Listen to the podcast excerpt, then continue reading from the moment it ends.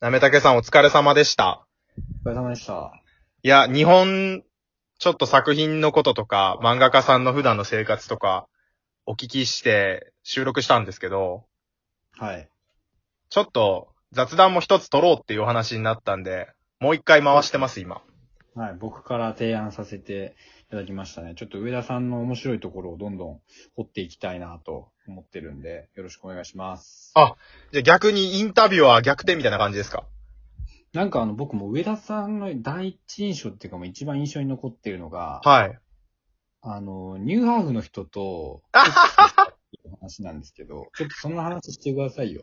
それね、まだラジオで言ってないんですよ、僕一回も。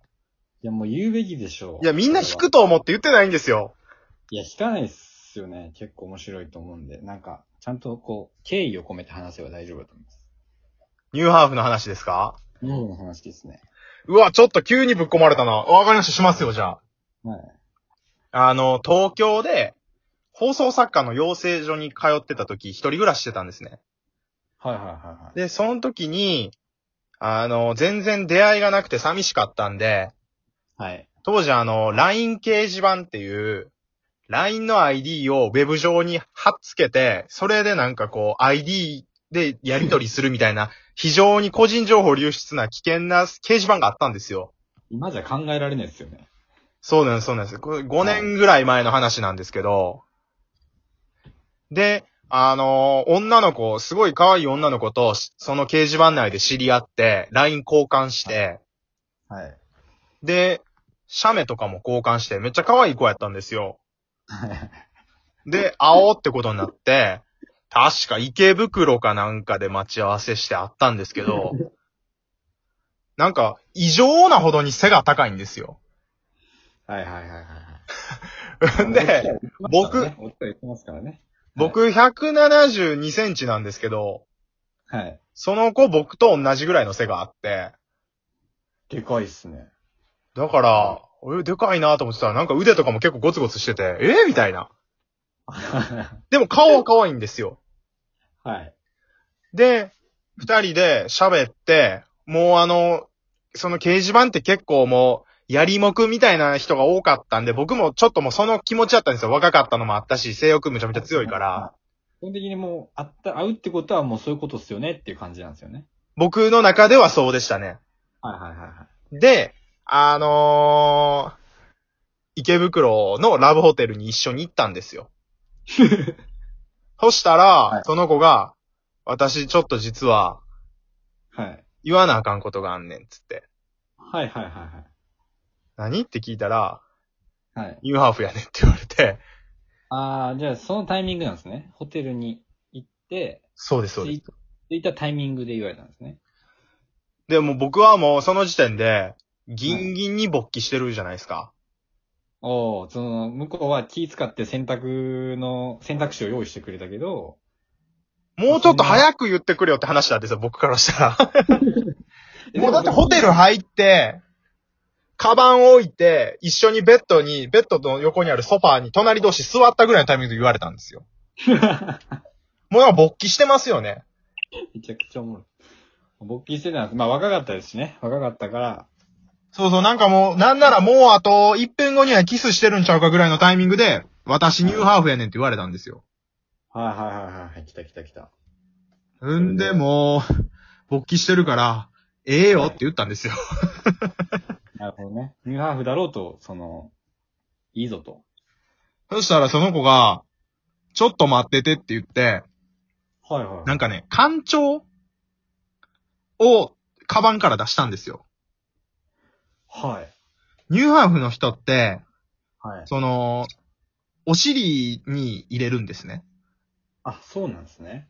だから、なんかお尻を干潮で綺麗に洗ってきますみたいなこと言わはって、はいはいはい。僕人生で初めて干潮待ちしてたんですよ。その子が干潮を、あの、洗面所かなんかでした後、一回ソファーのとこ戻ってきて、はい。 5分後ぐらいにうんこ行きたくなると思うから、それまでちょっと喋ってよか、つって。はいはい、はほい。んで喋って待ってたんですよ。はそしたら5分後ぐらいに、聞いたことないような腹の音がギュルギュルギュルギュルって聞こえてきて、い。あ、そうなんですね。で、その子が、あっつってトイレ行って、はい。はい。で、トイレから戻ってきて、始めよっかって言われて。はちょっと僕、萎えてるんですよ、もうその時点で。いな るほどね。そのタイミングではもうちょっと、ギンギンではなくなってるんですニね。ューハーフってことも分かったし、はい。干潮待ちも経験したし、はいはいはい。うんこし終わってスッキリした顔見て、何お前スッキリしとんねんみたいな感じになっちゃって。なんですけど、なんですけど、その人もともと男性なわけじゃないですか。はい。で、後から聞いたら、その人はもう女性ホルモンの注射を打ってはって、なるほど。で、髪の毛も女性みたいな髪の毛やし、化粧もしてはるし、もうす、おちんちんがついてるってこと以外はもう完全に女性なんですよ。胸もあるし。はいはい。あ、ちなみにその、おちんちんはあったんです。おちんちんありました。なるほど。で、はい僕がおっぱいとかを舐めたりするときは、その人は自分の手でおちんちんを隠さはるんですよ。あ、そうなんですか。それはもうあの自分は女やっていうのを見てほしいから、おちんちんは邪魔なんですよ。そう、だへえ。からおちんんちんを隠さはって、その上で僕が攻めるみたいな感じだったんですけど、はいはいはいはい。で、一番びっくりしたのは、手こきがうん死ぬほどうまいんですよ。あ、やっぱりちょっと気持ちわかるからですかね。そう。あの、男やった時代に、はあ。手こきをやってはったから、どういう風に手こきしたら、気持ちいいかっていうの分かってるんですよ。なるほど。だから、今まで手こきされた中で一番気持ちよかったです。いやもう。で、それ、それで、はいはいその。後、その、挿入っていう風になっていくんですよね。はいはいはいはい。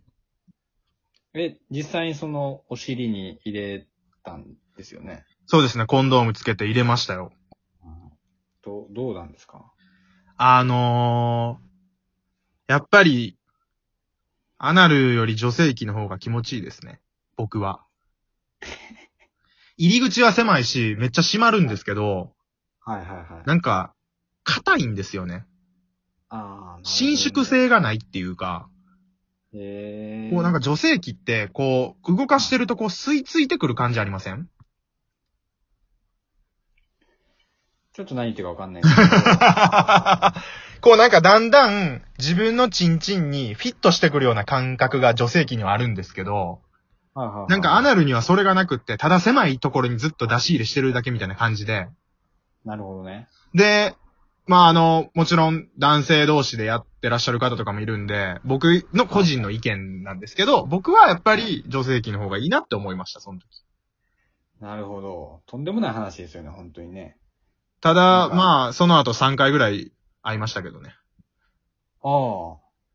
すごいっすね。なんかやっぱりだから、その、僕がその上田さんと会って、はいなんはいか。すぐこんな話になって聞いても面白くて、はいはいはいはい。掘れば掘るほど、なんかいろんなん出てきて。ニューハーフだけに。うん。ね。いや、すいません。こういうのは面白くないっていう。そうですね。なんか経験値がすごいなと思いましたね。なんかいろいろと。いや、でもいい経験ですよ。みんなそうですね引くかもわかんないですけど、一回は経験しといてよかったなって思いました。そうですね。素敵な思い出です、今思えば。えー、もうちなみに今は連絡取ってないんですよね。もうなんかブロックされたんですよ。なんかしたんでしょう東京にいる時に3回会った後ブロックされたんですよ。いや、多分あの、手こきしてくれって言い過ぎたんですよ。手こきがうますぎて会うたびに手こきしてくれっつって。クズやん。これ放送できんのか 俺が決めるのか任せますけどね。なんかこう、こういう人なんで、なんかみんな、こうね、まあ分かってると思いますけど、こう、みんな聞いてあげればいいんじゃないかなと思いますね、本当に。割と今まで、あの、下ネタとか、ラジオ内で言ったりはしてたんですけど、はいはい、聞いてましたよ。意外と僕自身のクズエピソードとか、ヤバめの話とかは、してないんですよ、ラジオで。なんかしないっすよね。なんか、その僕友達でなんか最近 YouTuber になりたいとか言ってるやつがいるんですけど、はい、はい。そいつも言わないんですよ、こう自分のクズエピソードみたいな。ほんまは言わないとダメなんですよ。言わないとダメですよ。なんか奨学金をゲーセンで使い果たして、あ の、母親にその学費分借りるみたいな、こう、クズエピソードがあるのに、はいはい。言わないんですよ。やっぱりね、どっかでカッコつけちゃうんですよね。よく思われたいっていう。は嫌われたくないっていうのが。い。はい。でも、このニューハーフの話は、うん、胸張って言えますね。だ今思えば。いい思い出やし。ちょっとなかなか人があんまり経験しないっていうところ。なんかやっぱ気づかないもんなんですね。ただ、このラジオ、地元の友達とかも聞いてたりするんで、はい。地元の友達が、親に言って、親が僕の親に言って僕に伝わらないことだけを心配してます。 大丈夫ですよ。僕もその風俗の話してるじゃないですか、ツイッターで。はいはいはいはツイッター親見てると思うんで。い。 ねえ、でもそれ考えたらもう面白いことできないですもんね。いや、だから本当に、やっぱ身を売ってなんぼじゃないですけど、うーん。まあ家族に見せれないとか、彼女に見せれないとか、う友ん。達に聞かせられない話はやっぱり、してくださいよ、これからも。あ、ありがとうございます。はい。いやー、話すと思わへんかったなーいやなんかやっぱ一個ね、ワンエピソード引き出したかったんで、まあ僕が聞いたことあるエピソードでしたけどね。割とすいません、なんか長尺で喋っちゃって。いやいや、もう。これだけで一本になってしまうぐらいの。これがこう、ラジオトーカー上田であるっていうことの、ね、一本になったかなと思いますよ。だって、これ、なめたけさんのファンも聞いてるじゃないですか。まあ聞いてんじゃないですか。いや、まあ僕は舐めたきとしては今聞いてないんで、あの、はい。ちょっと。 初めてラジオトーク聞く人もひょっとしたらいるかもしれないのに、いきなりこんな話で大丈夫なんかなっていう。まあ、それで惹かれる人は、まあ、そそもそももう今後聞けない人だと 思うんで。まあいいじゃないですか。またちょねっ、とこれからよろしくお願いしますよ。はい、時間も来てしまったんで、またゲスト出てください。ありがとうございました。はい、こちらこそありがとうございました。ニューハブの話でした。ありがとうございました。はい